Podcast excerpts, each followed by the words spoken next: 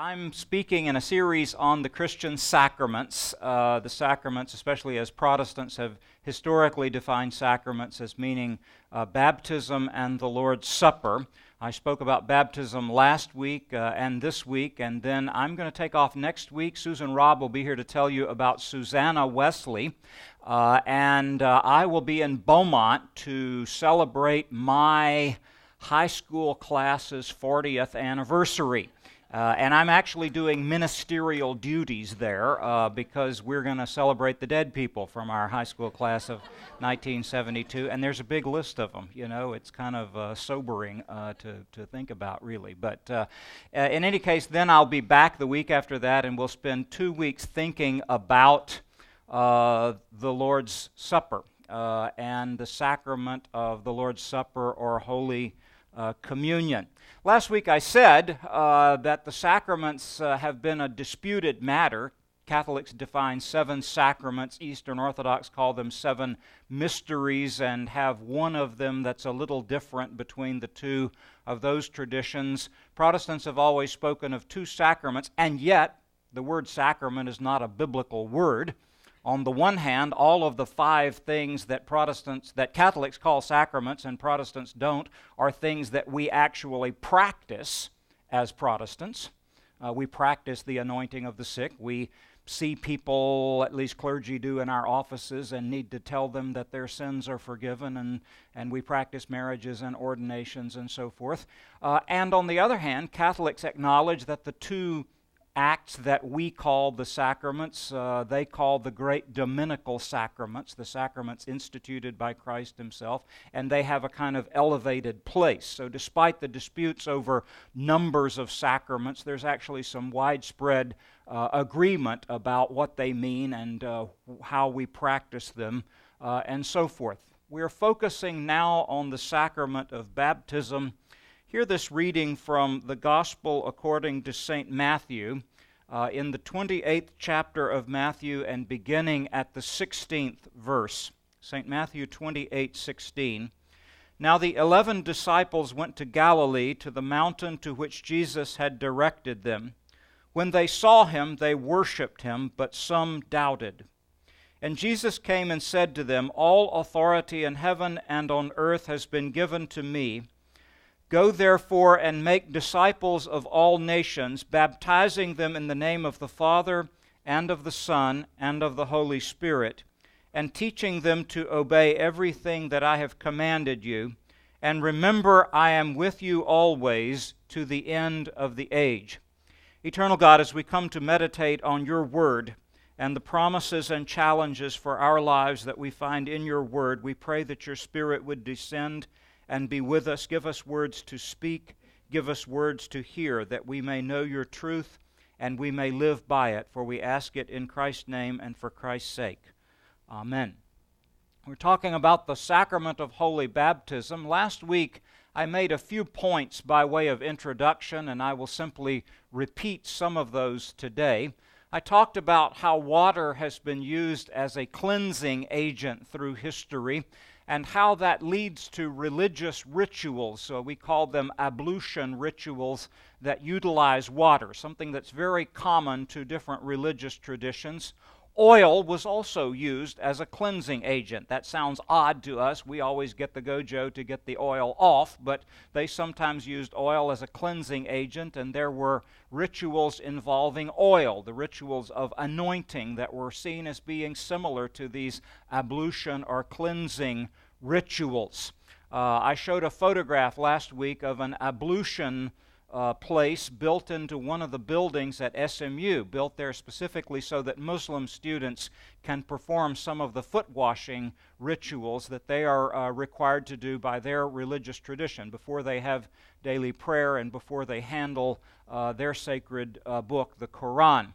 Uh, I also said last week that St. John the Baptist, who was really not like any of the Baptists I knew growing up, growing up in Beaumont, uh, practiced a kind of baptism and immersion uh, signifying repentance. He was preaching to Jews whose ancestors had been through the waters of the Red Sea and through the waters of the River Jordan on their way to the land of the promise, and he seemed to be saying, even if your ancestors went through the water, you've got to go through the waters yourself. Do not presume to say we have Abraham as our father. God is able from these stones to raise up children of Abraham. I take that to mean uh, religion is not something that you can simply inherit. It's not DNA. It's something that in the end uh, calls for a decision uh, on our part.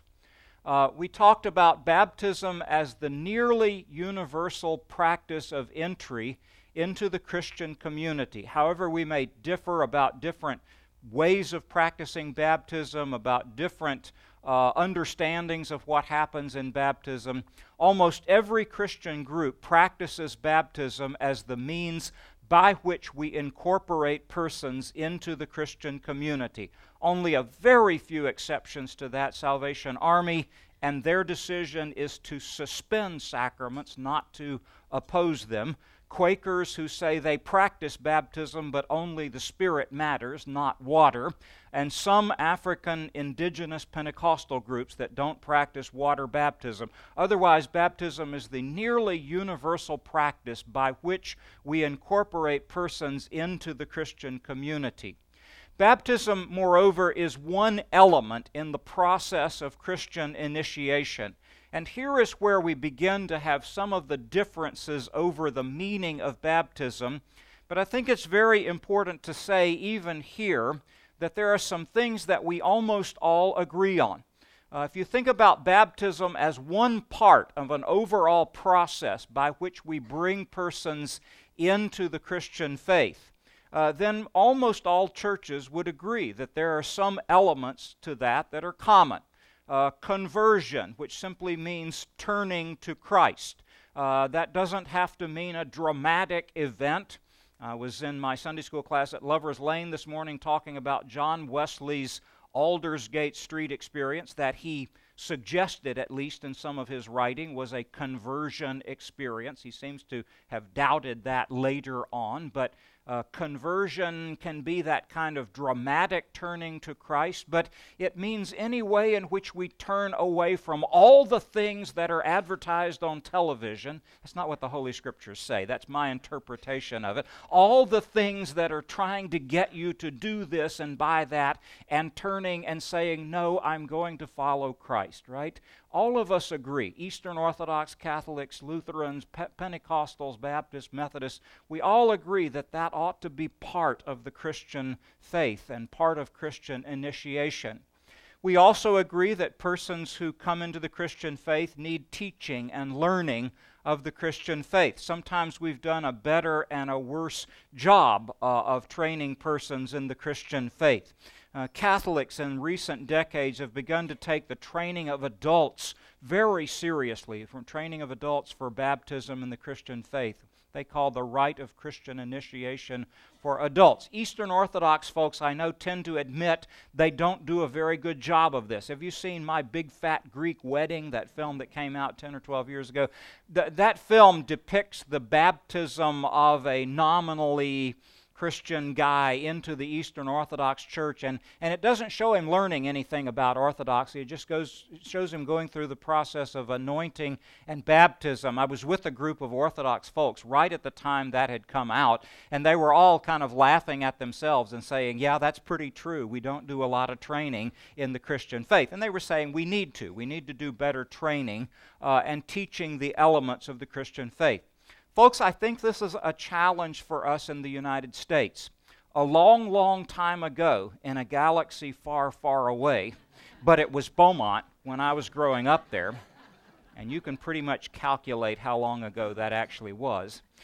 There was a presupposition that everyone was Protestant unless you were declared to be Catholic or Jews. We had a lot of Jews in Beaumont, a few Eastern Orthodox, and a few non practicing people, probably a few Muslims, but they were very invisible in Beaumont at that time. The presupposition, though, was basically everybody's Protestant. And if somebody joins your Methodist church, they don't need a Christianity class. They, we, we all know that stuff. Uh, they just need a class in Methodism uh, to tell them what's distinctive about the Methodists as opposed to the Baptists and any other groups that there might be. But it was basically Methodists and Baptists and Beaumont, handful of Pentecostals and others and so forth.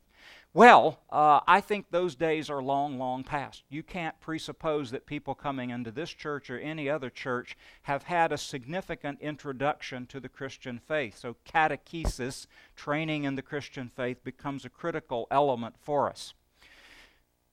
Christian initiation ought to involve a public renunciation of evil and a public profession of the Christian faith. It doesn't do just to say you have an experience in your heart. You got to get up in front of the group and say it. There's a lovely story that St. Augustine tells about the conversion of a superstar philosopher whose name was Marius Victorinus. Marius Victorinus, big star philosopher. And he starts learning about Christianity and he's intrigued by it. And then he says to his pal, he says, I want you to know I've become a Christian. And his friend says, Mario, I'm never going to believe you're a Christian until I see you in church. And Mario said, he's got this smart philosophical answer. He says, Ergo parietes faciunt Christianos, so do the walls make Christians. You know, it's pretty smart, you know, right? But his friend says, well, no, but Jesus said that if you confess me before other people, I will confess you before the angels of heaven. Well, Marius is kind of struck by this, and he thinks, I got to do this. And so he comes into the church at Rome, and, and the, the, the text of the confession says, the congregation susurrat. Now, that's onomatopoetic language. Remember onomatopoeia?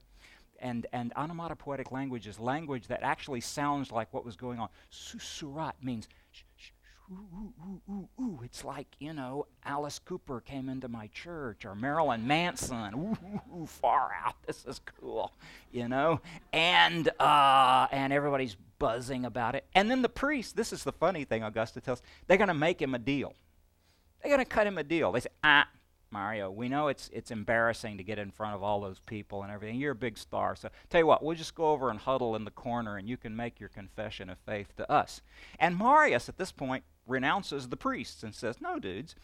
That's not exactly what he said in Latin, but but he says, "Guys, Jesus said, you confess me before people, right? Before men in the older translation. You got to do this. So he stands up on the platform and he recites the faith in a set form of words. And that set form of words, Augustine gives it in a, one of his treatises, and it goes like this I believe in God, the Father Almighty, the maker of heaven. You, you know a lot of it's very, very similar to what we call the Apostles' Creed today public renunciation of evil and profession of the faith. Now, it used to be that you had to renounce the devil and all his works. That's still part of it. I can never think of that without thinking of the film The Godfather.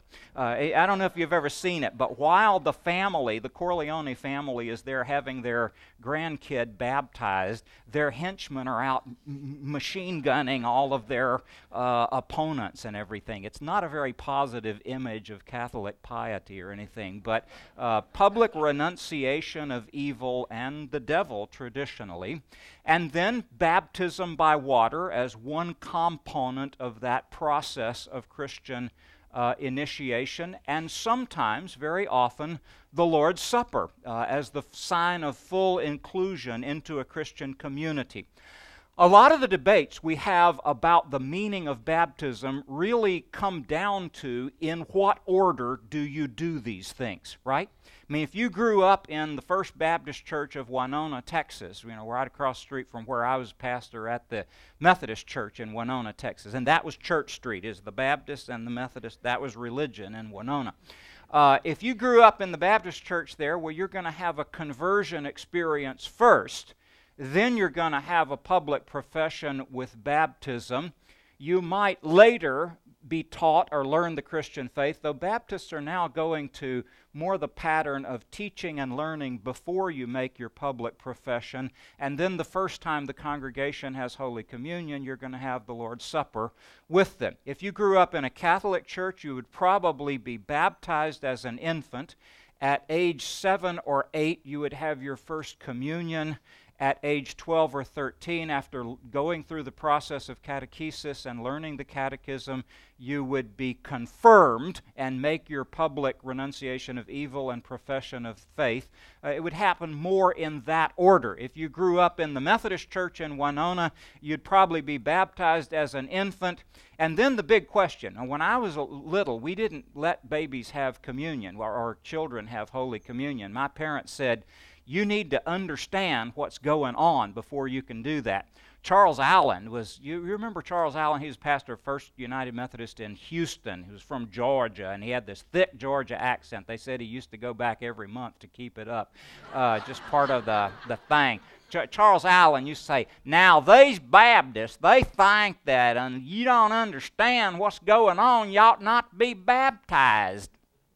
He said, Well, I got members of my board at church that don't know what's going on and uh, so know, made, made a lot of understanding what was going on. Uh, that sort of changed from the time I was a kid to when I was older that children were admitted to Holy Communion. But my, my time, you, until you were confirmed, you were not admitted to communion in Methodist churches. That was true generally of Lutherans, Episcopalians, Presbyterians, and others, but we were baptized as infants and we learned the faith in preparation for uh, our confirmation. Different patterns in different churches have prevailed, uh, and that accounts for a lot of the differences in how we practice baptism. Now, coming in this evening, uh, no, this is morning. We're still morning. Coming in this morning, uh, Garth, uh, Professor Garth, said to me, uh, uh, he, said, I gave some really good Baptist teaching last week. You may be thinking I'm going to do that a couple of times here. One of the interesting things is Methodists have engaged in ecumenical conversations with other Christians, and I'm very much aware of ecumenical conversations. And it really is true that the Baptists have influenced us, especially on the matter of Holy Communion. We haven't, some of you will be very pleased to know, we haven't completely gone across the river or across Church Street over to the Baptist way of thinking. Uh, but first of all, uh, almost every scholar I know today uh, is aware of the fact that immersion was the preferred mode of baptism in early Christian churches. Uh, the I think the passage that the Baptists used to quote all the time is appropriately quoted, John 3:32. Now John, meaning John the Baptist, was also baptizing in Enon near Salem or Salim because there was much water there. I think the point was he felt like you needed to have a lot of water, right? Uh, if you were sprinkling, it didn't take much water, and if you were pouring just a little bit, it didn't take much water. Uh, the word baptizein in Greek really means to dip, to dunk, to immerse. Um, Dunkin' Donuts would be baptizing donuts uh, in Greek. I've never seen it, but I'm sure it's baptizontes, whatever the word for donuts is. Uh, it, it, that's really the meaning of the term. A- and honestly, Christians practiced immersion until Christianity spread to Northern Europe.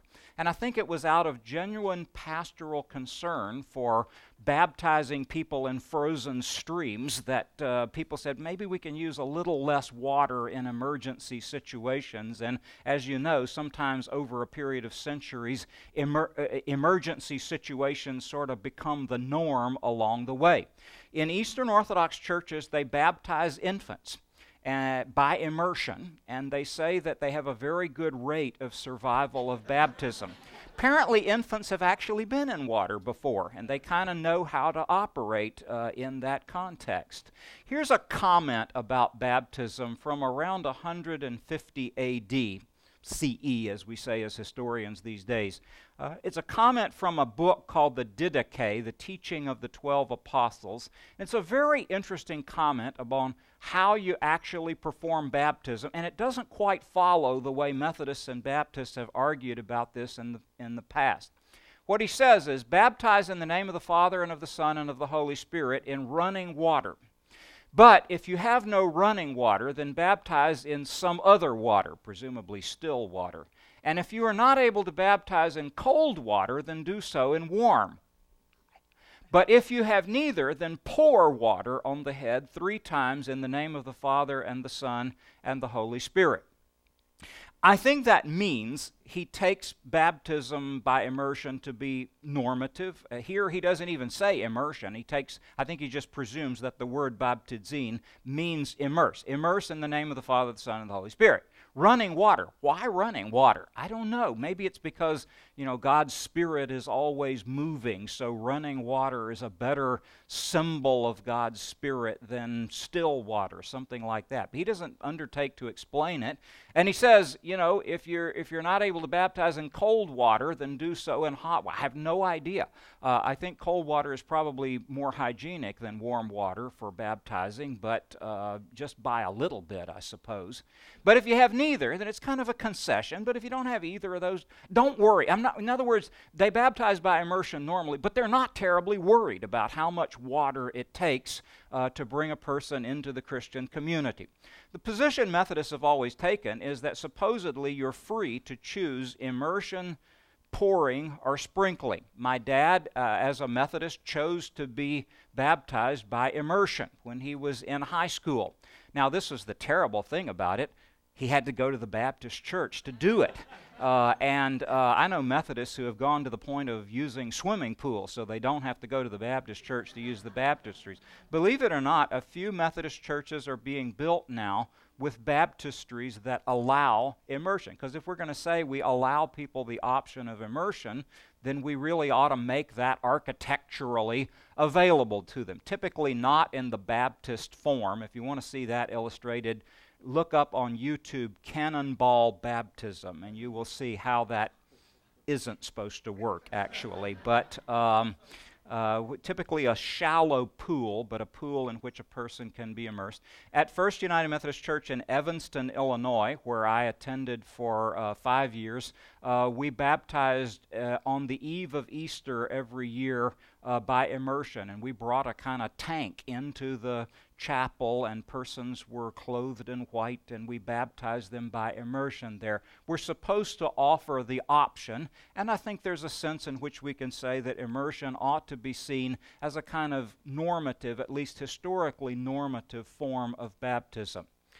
Now, here is how we practice adult baptism as a normative practice in the United Methodist Church. And here I'd like to take ask you to take the principal textbook of Methodist theology, uh, take our hymnal, and turn to page 32. Uh, and here you will see how we are supposed to do this. Um, excuse me, 33. 32 is the explanation.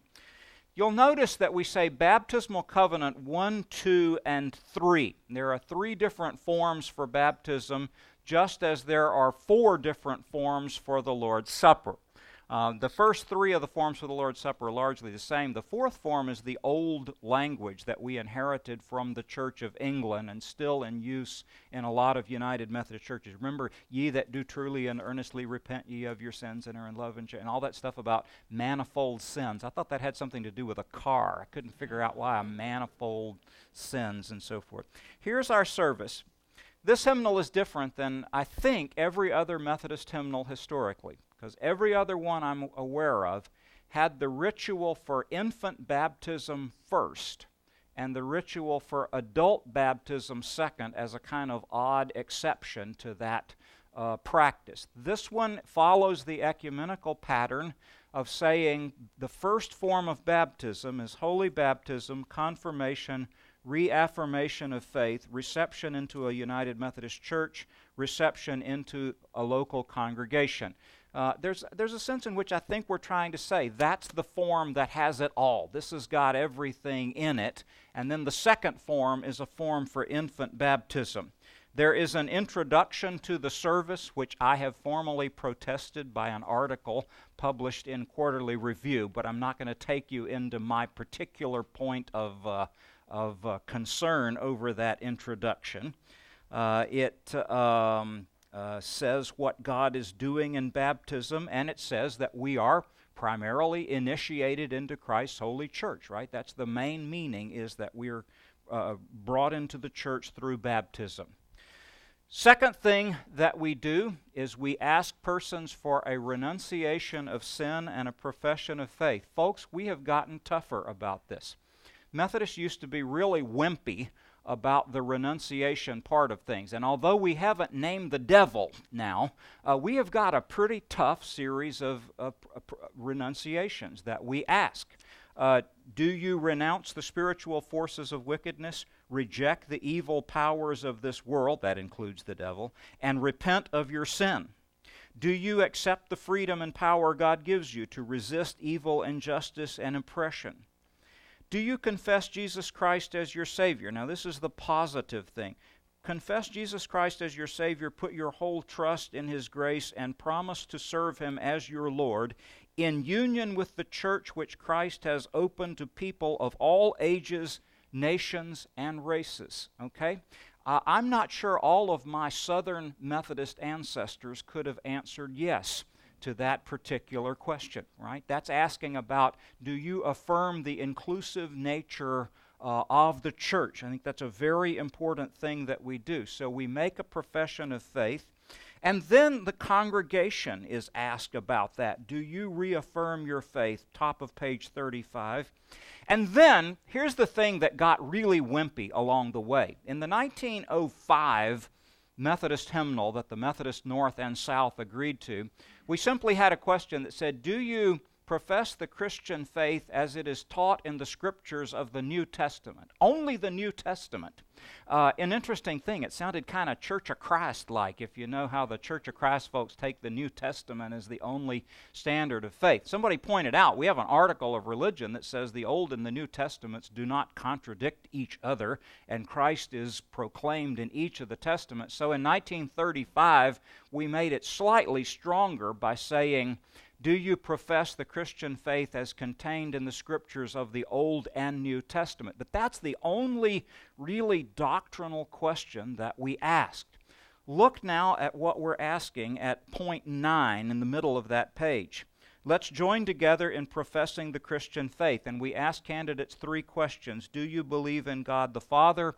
And they respond with the first article of the Apostles' Creed. Do you believe in Jesus Christ? And they respond with the second article of, of the Creed. One of the interesting things I've noticed is that you see those square brackets. I think as, as the committee developed this rite, they thought most churches would want the short form that just would say, I believe in Jesus Christ, his only Son, our Lord. Every congregation I know, though, once you start down that path, Methodists can't shut up. You just keep saying the words of that part of the Apostles' Creed. And so it's the whole of the creed in the end. Do you believe in the Holy Spirit? It's the whole of the creed that is professed uh, at the time of baptism. Very much like Augustine described the profession of faith of Marius Victorinus when he stood up on a platform and he actually recited the words aloud that he had learned. And, and from Augustine's writings, as I say, we know that those words are very much like what we call uh, the Lord's Prayer, uh, excuse me, the Apostles' Creed today. Then there's the part that clergy often omit uh, for an important theological reason. It's this thanksgiving over the water on page 36, and it goes on for a long time. That's the reason why clergy are tempted to admit it. It's kind of like the Baptist might beat you to the cafeteria if you really do that whole thing. It's a lovely prayer, though. It gives thanks to God for the whole, it goes through the whole biblical story. Uh, showing how water has been a central symbol of our faith Old Testaments and uh, Old Testament and New Testament. Uh, and having recited that biblical story, then uh, we have the actual baptism with laying on of hands. Uh, we baptize in the name of the Father and the Son and the Holy Spirit, as you see at the top of 37.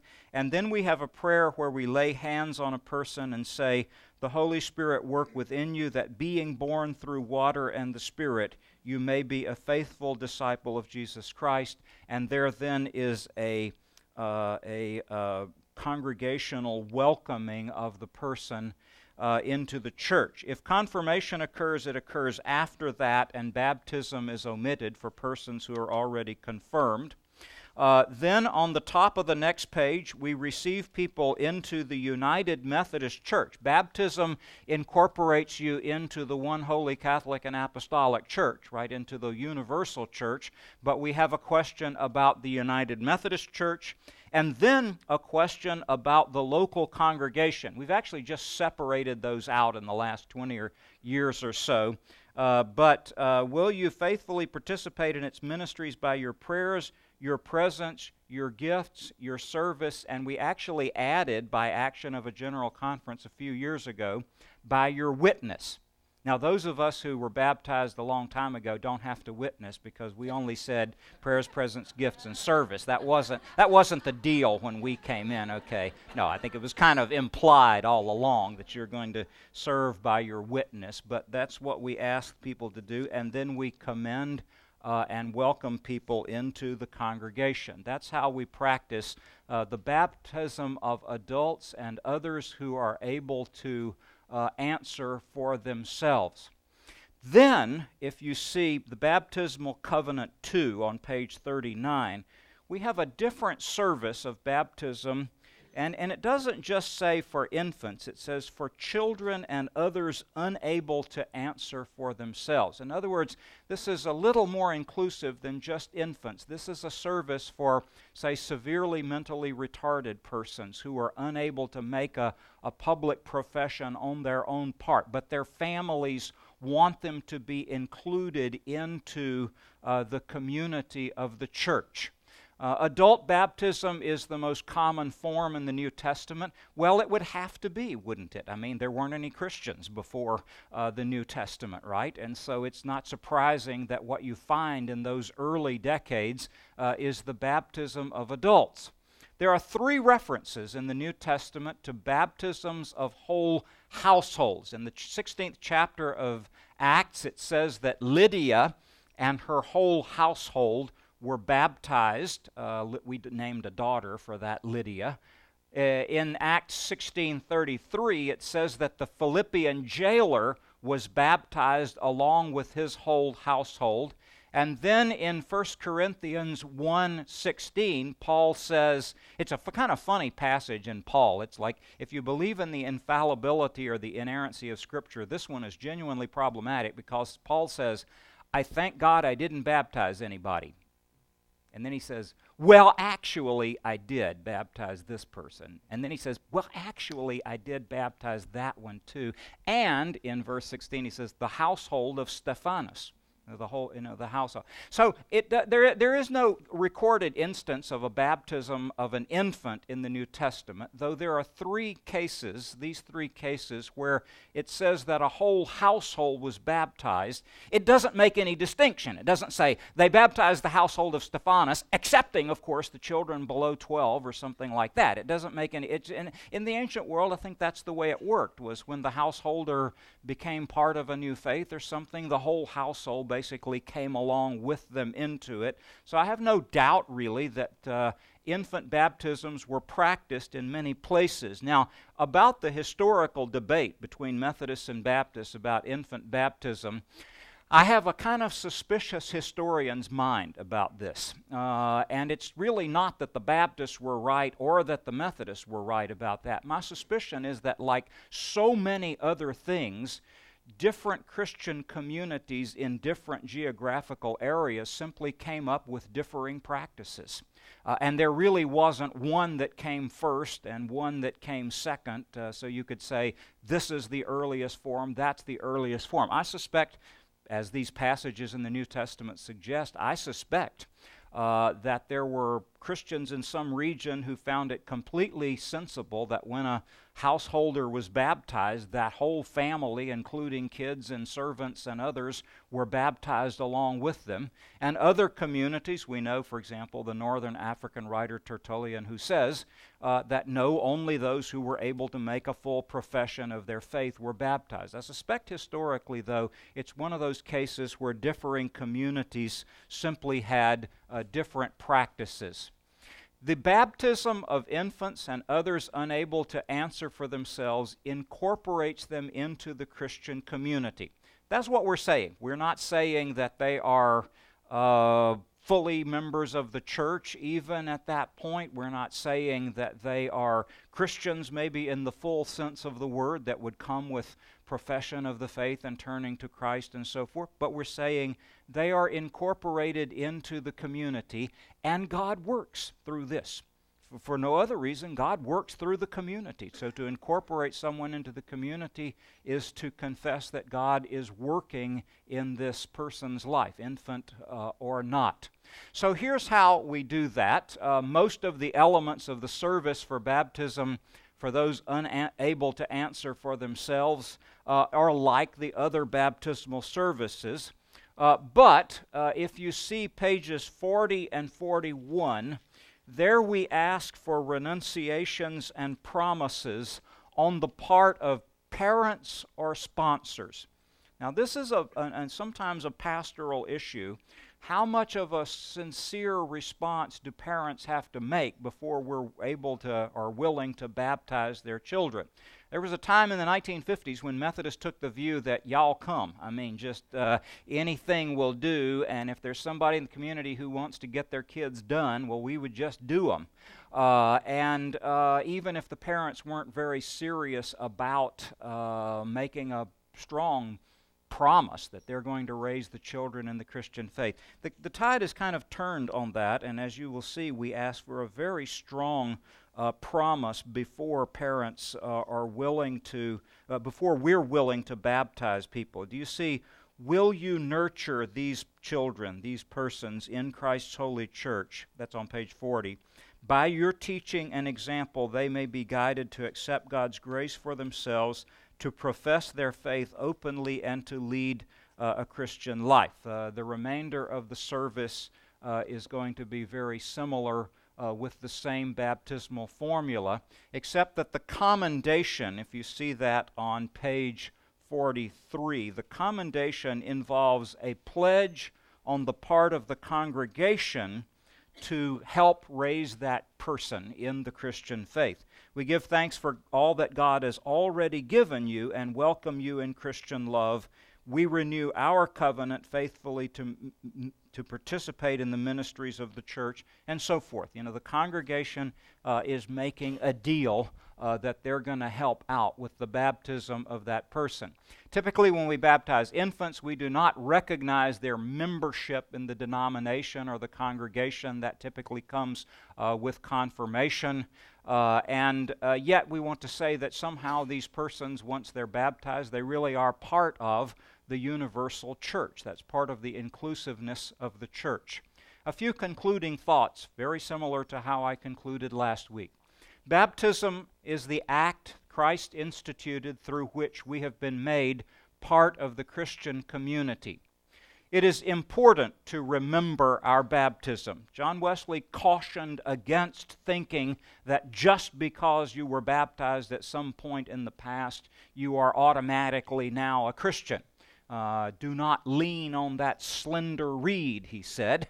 That's not going to work. But it's important to remember uh, that we have uh, perhaps made a profession for ourselves, or someone made that profession on our behalf, and they have brought us into the community of Christian faith. We are marked with the sign of Christ. Now, that's most obvious in churches that actually anoint people with oil. May not be obvious to you, but in Greek, Christos, Christ, means the anointed one. So when they mark persons with uh, a sign of the cross in oil, that's the sign that they are marked as little Christs, Christiani, as Christians, and so forth. I'd like to see us restore that practice in our practice of baptism with some understanding of what's going on there. But even in water, we're marked with the sign of Christ because Christ himself uh, was baptized. Baptism is the entryway into the richer larger Christian life. It's just the beginning point, but it is the beginning point, and it ought to lead to a life in Christ. What we don't want is stillborn Christians. If in baptism we're born again, that means you got to start living uh, and not rely on simply that one thing, uh, but begin to live into the maturity of the Christian faith. We rejoice. Uh, we give thanks to God for the great gift of baptism and for the grace of God that continues to work in us beyond baptism. In the name of the Father, and of the Son, and of the Holy Spirit. Amen.